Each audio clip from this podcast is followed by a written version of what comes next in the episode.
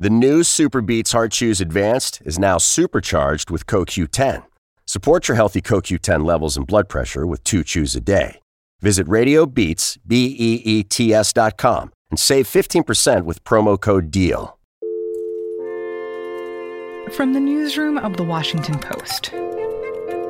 Hallo, Herr Jung. Hier ist die Luisa Beck von der Washington Post. Hi, this is Beth Reinhard at the Washington Post. It's Lori Aratani over at the Post. I'm. This is Post Reports. I'm Martine Powers. It's Tuesday, March 31st.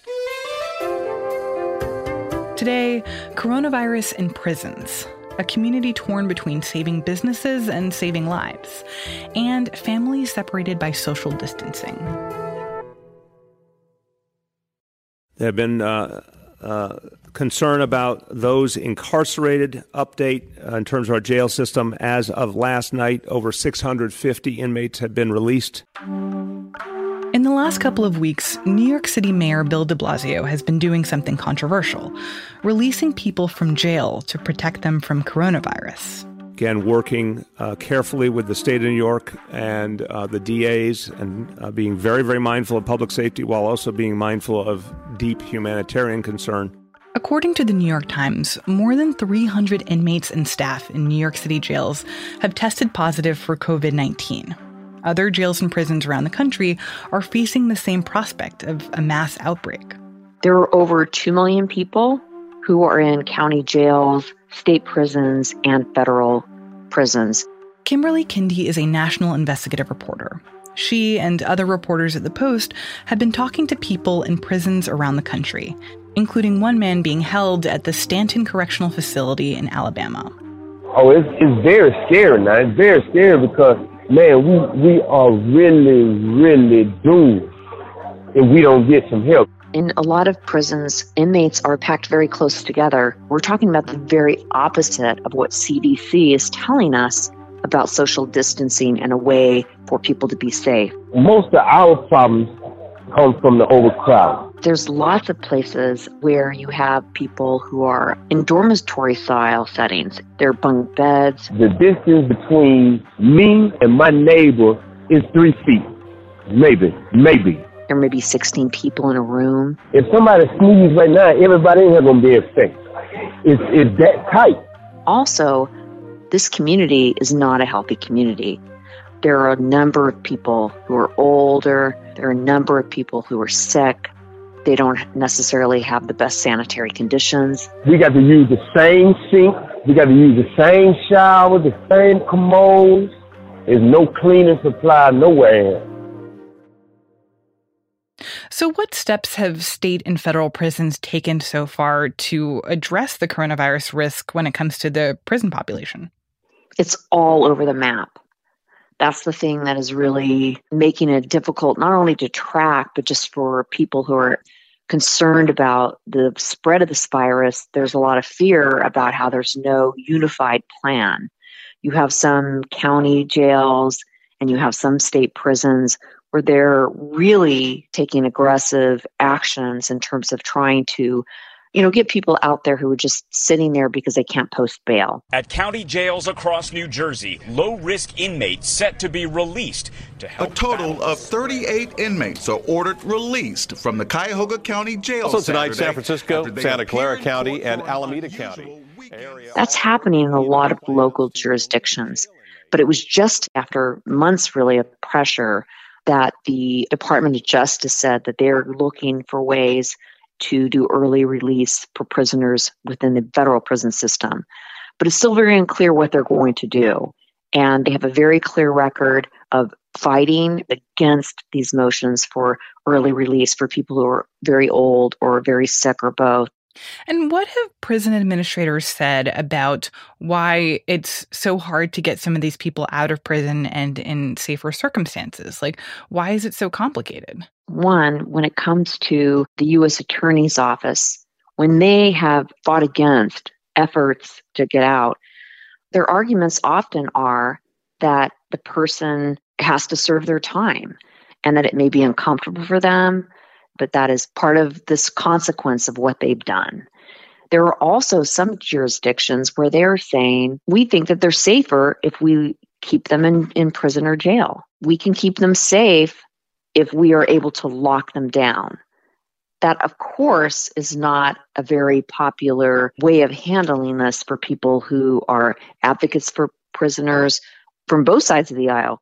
Are there any other practices that prisons are putting in place for people that they're not considering releasing right now that they think could help prevent coronavirus from coming in or being spread around? Well, one of the things that they're doing is they've begun doing screening for all of the people who are coming into the facility. Every county jail and every state prison is developing their own screening system.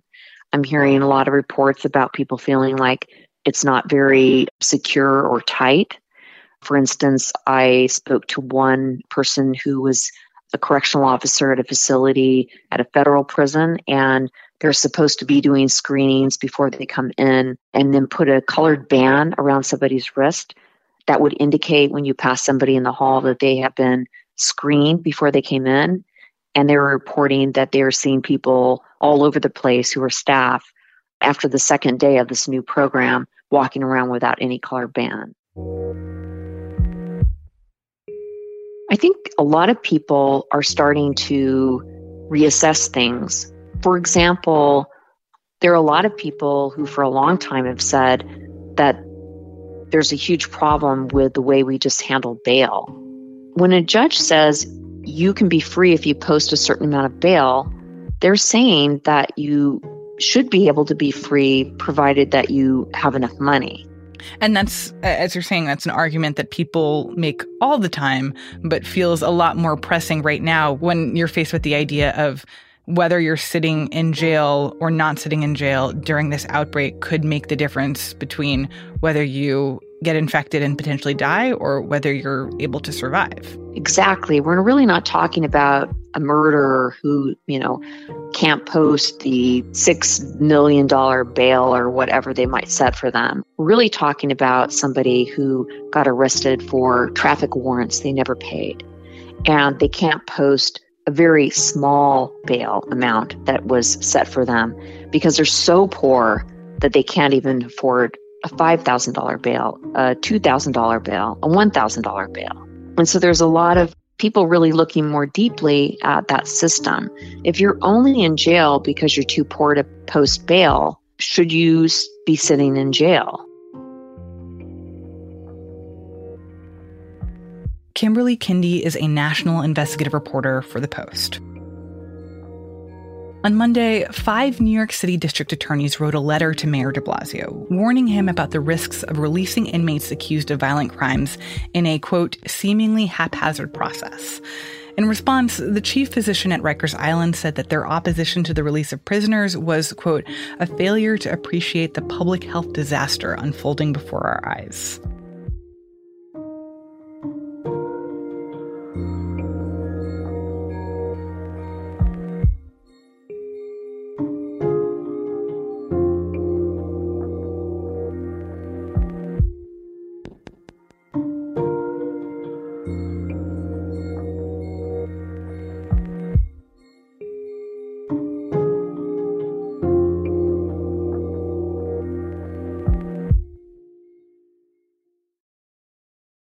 Just tell me who you are and what you do. I'm Cleve Randall Wootson Jr., and normally I'm a national political reporter for The Post who follows Joe Biden around the country. But over the last two weeks, I've been covering the coronavirus uh, in Florida. Tonight, a local family is grieving the loss of a father, a husband, and a man who gave a lot to our community. Conrad Buchanan is one of the youngest people in our area to pass away after getting the coronavirus. Right now, Lee Health is treating 31 coronavirus patients. 39 year old Fort Myers dad died after battling this virus for almost two weeks. Everything about this is is surreal, especially because I, you know, I'm reporting, but it's like war zone reporting because you're making incursions, but your incursions are into publics. Lee County has the third highest number of COVID 19 deaths in the state. Florida's though. Surgeon General predicts we're at least six weeks away from the peak of the cases. Which is just weird when I'm at like a vacation spring break hotspot. So you're in Fort Myers right now. Tell me more about what this place is like pre coronavirus. Palm trees, Gulf Coast, right? This is this is where spring breakers and snowbirds trying to escape winter in the north and you know families with small children will converge really around this time uh, to dip their toes in the Gulf Coast and it definitely skews conservative. You know, most of the members of city council are are conservative or Republican. Definitely a very pro business place. And why did you think Fort Myers was an important place to go to when it comes to the coronavirus outbreak? On one hand, a lot of Republican politicians, including the president, including the governor here, have been really against wholesale lockdowns of communities. America will again and soon be open for business. Parts of our country are very lightly affected. When you're ordering people to shelter in place, you are consigning a number, probably hundreds of thousands of Floridians to lose their jobs. They have to go back to work. Our country has to go back. And so a lot of the people who are kind of lower level politicians have been also against wholesale lockdowns of of a community. But Fort Myers is a little bit different because Fort Myers had one of I think the first coronavirus death on the East Coast. It was a, a 77 year old woman, still unidentified. She traveled abroad and she died right here at the main hospital that's serving a lot of the other coronavirus patients here. And it was really when most of the coronavirus was either overseas or on the other side of the country. And so there's a conflict there, right? On one hand, there's an in your face realization that this danger is here, this danger is in our community. But on the other hand, there's kind of a political and a, and a business force that's saying, let's keep this place open for as long as possible, especially because this is the season during which most businesses make most of their money. So I, I, really wanted to try to understand the conflict of ideas and ideologies and, and just a sense of what a community should do and what it should prioritize, especially as that might be playing out across the nation. And what were the steps that they put in place after that first death to try to contain the virus? Fort Myers leaders tried to be, and it, it's more than Fort Myers. It's the Fort Myers area and the county and other beaches and, and this interconnected community. But they tried to kind of get together and say, what are the least business harmful steps that we can take and still keep people safe? So they said, please join us. If you are considering visiting Lee County, if you're one of our seasonal residents, while we would love to host you, we ask that you stay home and stay well. Can we ask people to voluntarily stay home? Can we ask people, you know, spring breakers to go home? Your actions are critical in reducing the spread of COVID 19 in our community. Your decision to stay home will save lives. Be considerate. Please do your part and, and for the most part, those early steps didn't work. They said, don't come to beaches, and people still came to beaches. And so they ultimately had to close the beaches. Before they demanded that all restaurants be takeout only restaurants, they asked that they go to 50% occupancy, you know, to try to balance keeping people safe with also keeping those businesses open. So they're slowly inching toward a full scale countywide nobody leave their homes shelter in place order. And the businesses that have chosen to stay open, what have their owners said about why they're doing that? Why they're not worried about the prospect that they either could get sick themselves or could pass along the coronavirus to their customers? The restaurant owners that I talk to don't want to get sick. They and they certainly don't want their restaurant to be the epicenter of, a, of an outbreak. I mean, obviously, I'd like to see restaurants open back up, but right now it doesn't make sense to do. It, it doesn't, and I, I understand that completely one of the business owners that I had the most fruitful conversation with was a guy named Jay. My name is Jay Johnson. I own Bubba's Roadhouse and Saloon. It's a place that actually has, I can tell you myself, like great ribs and steak, even when it's for takeout. And, you know, his business is usually booming at this point. It's difficult for me to wrap my head around it. And in 26 years in business down here in Southwest Florida, I've never, ever had to lay anyone off and I, I didn't even know how to do it. And he said that when they went to 50% occupancy, he said business dropped by 67%. And on Thursday, when he had been converted, you know, forcefully to a takeout only business, his business had dropped to 80%. He started selling the meat out of his freezer direct to consumer because he's doing anything to stay afloat. He's been here since 94 and depending on how long this goes on, he may close his doors. We're in a survival mode. First thing I did, I stopped taking paycheck. I'm not taking any money out of the business so my employees get paid. You know, I can only sustain that for so long.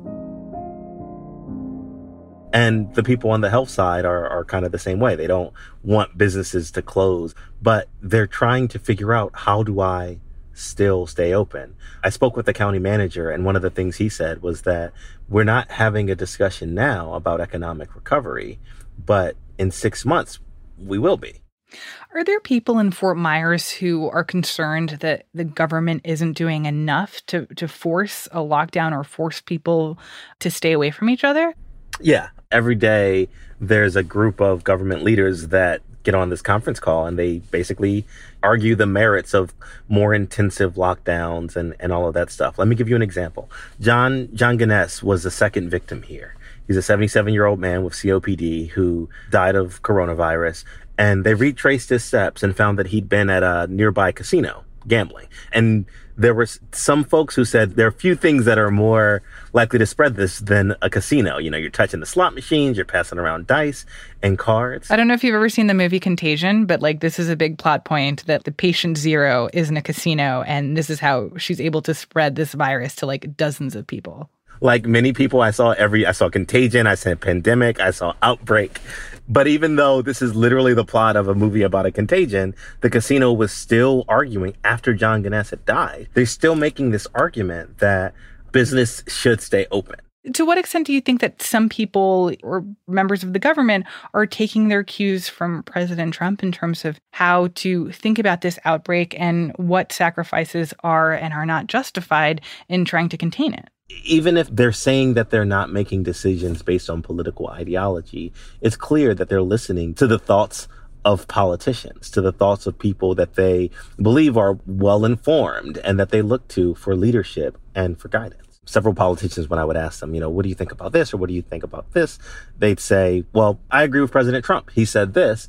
Um, one of the biggest things about being less restrictive or about being open for business and something is something that President Trump has said over and over and over again. And it's something that people here are saying. Also, Governor Ron DeSantis, you know, has talked about being open for business and, and things like giving local leaders the authority to decide what happens instead of having a blanket order. So it seems like the government in Fort Myers, and I think in many other places around the country, are trying to thread this really fine needle where they want to encourage people to stay at home and make it a voluntary thing so that they don't come off like they're completely stifling businesses. But at the same time, it's clear that people don't really pay attention when you're just encouraging them or giving them the voluntary option of shutting their business or, or staying at home. And so you have to wonder like how effective this is really going to be in actually containing an outbreak. Yeah, because I've gotten since I've been here four emergency alerts, you know, the ones that I guess we've all been getting as they declare states of emergency. But the ones coming out of the county, coming out of the city, aren't saying you're required to go home and all this stuff. They're recommending, they're encouraging. So it's not with, you know, the force of law. It's not a fine. It's optional. And there are people who are adhering to that option, but there are also, when I'm out kind of driving around, there are also skateboarders. There's also, you can get like beer to go here. There are people stopping by these restaurants in large groups, you know, getting beer to go. And the question is, how contained can you be if there are still people out there pinballing around, interacting with people? If Fort Myers was the place that saw how tragic the outcome of this could be before you know, arguably anywhere else on the eastern side of the US, then why doesn't that seem to have sunk into the level of the government taking more drastic action? There are some voices in government that are saying that we are inching toward a full scale close and that are pushing for it and that are lobbying for it. But there's there's also very, very strong voices on the other side saying, Are you sure? Are you 100% certain that you know, this is the least restrictive thing that you can do because if you do this, it will kill my business. The the impact on a couple of weeks of closing, a month of closing, two months of closing is going to reverberate for years and years and years in this place. It's life versus livelihood, is how one person put it. Do we keep as many people alive as possible? Do we ensure that health and safety as many people as possible? And if we do, you know, are we doing in a way that does not cripple this area, this region for years and years to come? Cleve Wootson is a political reporter for The Post.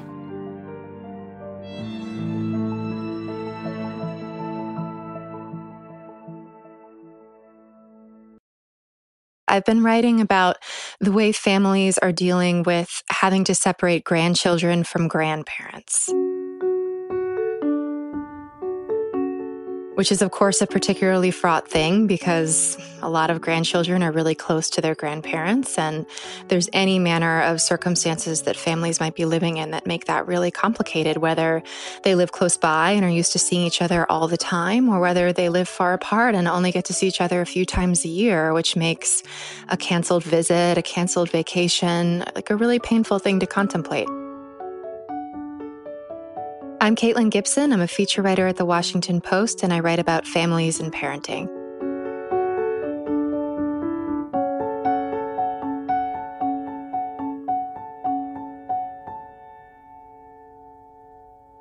And of course, right now, a lot of us are supposed to be staying away from each other.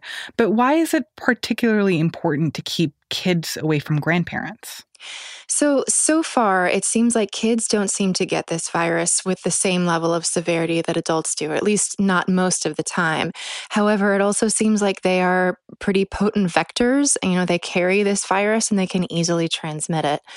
So, you have kids who might be completely asymptomatic but still carrying the virus. And meanwhile, grandparents, many of them are going to be seniors. Many of them might have underlying health conditions, which puts them squarely in the cohort that is particularly vulnerable to dealing with serious complications if they do get the coronavirus. And so, for people who are kind of stuck in the middle, who are trying to take care of their kids right now while they're home from school, but are also trying to take care of their own parents, what are some of the logistical challenges that have come up for people? Well, I talk to people who are in any number of situations. You know, I talk to some parents who rely on grandparents to help with childcare. And so, if they're trying to keep their their parents safe now, that means that what's happening is they're juggling full time working from home in certain situations with full time childcare without any kind of support, which is really stressful. I spoke to one mom named Katie Shea Britton who is in a situation where it not only has an impact on her logistical planning for her family day to day. But again, like what she had to share says a lot about the emotional impact of this as well. We are simply in a roll with the punches mode. Um, my dad's facility is shut down, which is a blessing and a curse. You know, I want him to be protected to the fullest extent. I would also very much like to see him with my own eyes and be able to know that that's what's happening. With the school closures, it's going to be a battle of wits in, within our household. My first instinct, once I learned that they were off of school for the next two weeks, was to say, "We're going to Nana's house. Um, who wants to go? Emma, do you want to stay there?" Like so. Uh, we can't do that though. So this has been a bit of a curveball. I talked to other parents who were planning on having their parents come visit or were planning to travel to see their parents. In some situations, the grandparents in question were sick. I spoke to several folks whose grandparents in the family were either cancer patients or cancer survivors. And that's particularly fraught because, of course, you really want to be able to support those people and be there for them right now. But having kids around them is just too high of a risk to take. One woman I spoke to, Gina Woody, who's a hospice nurse in Colorado, she was talking about how her father is a cancer survivor, but his treatments left him permanently immunocompromised. And so obviously she's keeping her kids away from him because he's at much greater risk. And I think on some level he understands that she was saying, but he's also really frustrated by that. And at one point she was saying in her conversation with me that she thinks he feels like this is just more cosmic punishment for the fact that he had to have chemotherapy and just none of it feels fair. So there are a lot of different calculations that these parents were trying to make. I spoke to one woman, a freelance writer in California named Jill Robinson, whose 10 year old daughter is super close to her 81 year old grandmother, and they live only a block apart. And so Jill had told me that once that 14 day period passes where everyone's been kind of away from public spaces except for, you know, hyper vigilant grocery store trips, they were thinking that they might try to take some chairs over into their grandmother's backyard and sit far enough apart, like quite far apart, but far enough that they could at least see and speak to each other. My mom has gone through chemo recently. She had a heart attack about a year and a half ago. And so Vea has worked with her through a lot of her rehab. And so I think it was pretty easy for her to understand that this is something that could really affect her grandmother more so than maybe her friends at school or her parents. And so uh, we just said that th- it's really, really smart to you know, give her space um, to stay away from her so that we don't accidentally give her any particular germs if we happen to be carrying the virus and not showing signs of it. You know, I spoke to one family whose son is a teenager, and it was actually he was the one who brought it up. He was watching the news with his mom, and he said, "You know what? Uh, we need to stay away from Grandpa because he's 68, and I really don't want to get him sick and I don't want anything bad to happen to him. And they're extremely close. So to his mother, that was a really touching thing because it made it clear to her that he understood how serious this was and was willing to make that sacrifice. But it seems like this is a time where grandparents and elderly people stand to potentially lose the most or, or have to suffer the most because a lot of grandparents and a lot of elderly people are relatively isolated anyways or they don't have a lot of visitors other than their close family. And if they're the ones who are going to end up having the least physical contact during these coming weeks then it must be a really difficult emotional toll for them. I think that's right. I think it's really hard for them. And you know in the days since i wrote this story i've heard from a lot of grandparents have reached out to me saying, you know, this is so hard and I miss my grandkids so much. And when am I going to be able to see them and hug them again? I'm Eileen Shea. I'm Kathleen Britton's mother and grandmother, Nana, to her three daughters. It's been a little over two weeks since I've seen the kids, which is the longest it's ever been. I I have to get my fix in because under normal circumstances, if this was just a case of they had to work from home and it wasn't the quarantine period or the containment period of 14 days, I could have the kids here while she's working at home. But we can't do that yet because we haven't all gone through a full 14 day period. So that part's really difficult for all of them. I mean, I'm sure the kids are missing me. They better be. And I'm terribly missing them. And I'm sure Kathleen's missing the break. I think that older folks are in a lot of pain about this.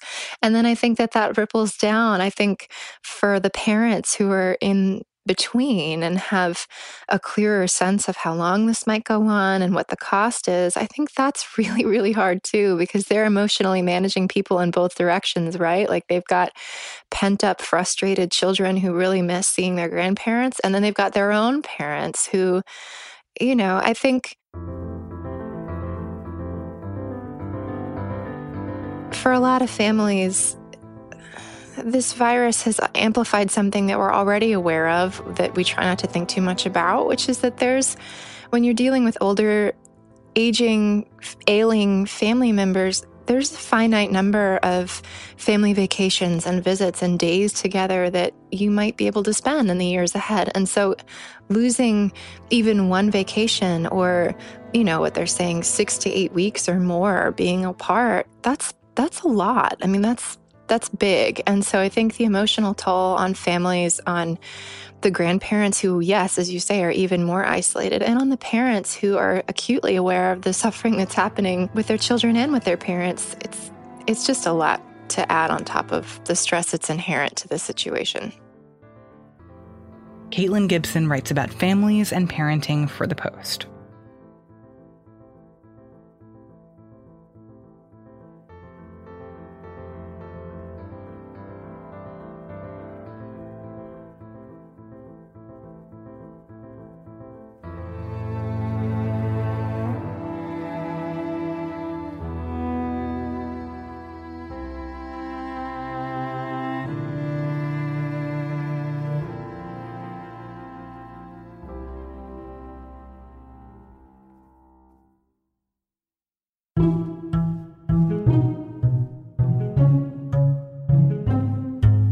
That's it for Post Reports. Thanks for listening. If you're a Washington Post subscriber, you may know that the Post has a charitable giving program. It's called Helping Hand, and right now, it's highlighting organizations that are doing important work in the coronavirus crisis, providing meals to medical professionals, as well as helping at risk groups in need of food across the country. To learn how to support some of these organizations, go to posthelpinghand.com. I'm Martine Powers. We'll be back tomorrow with more stories from the Washington Post.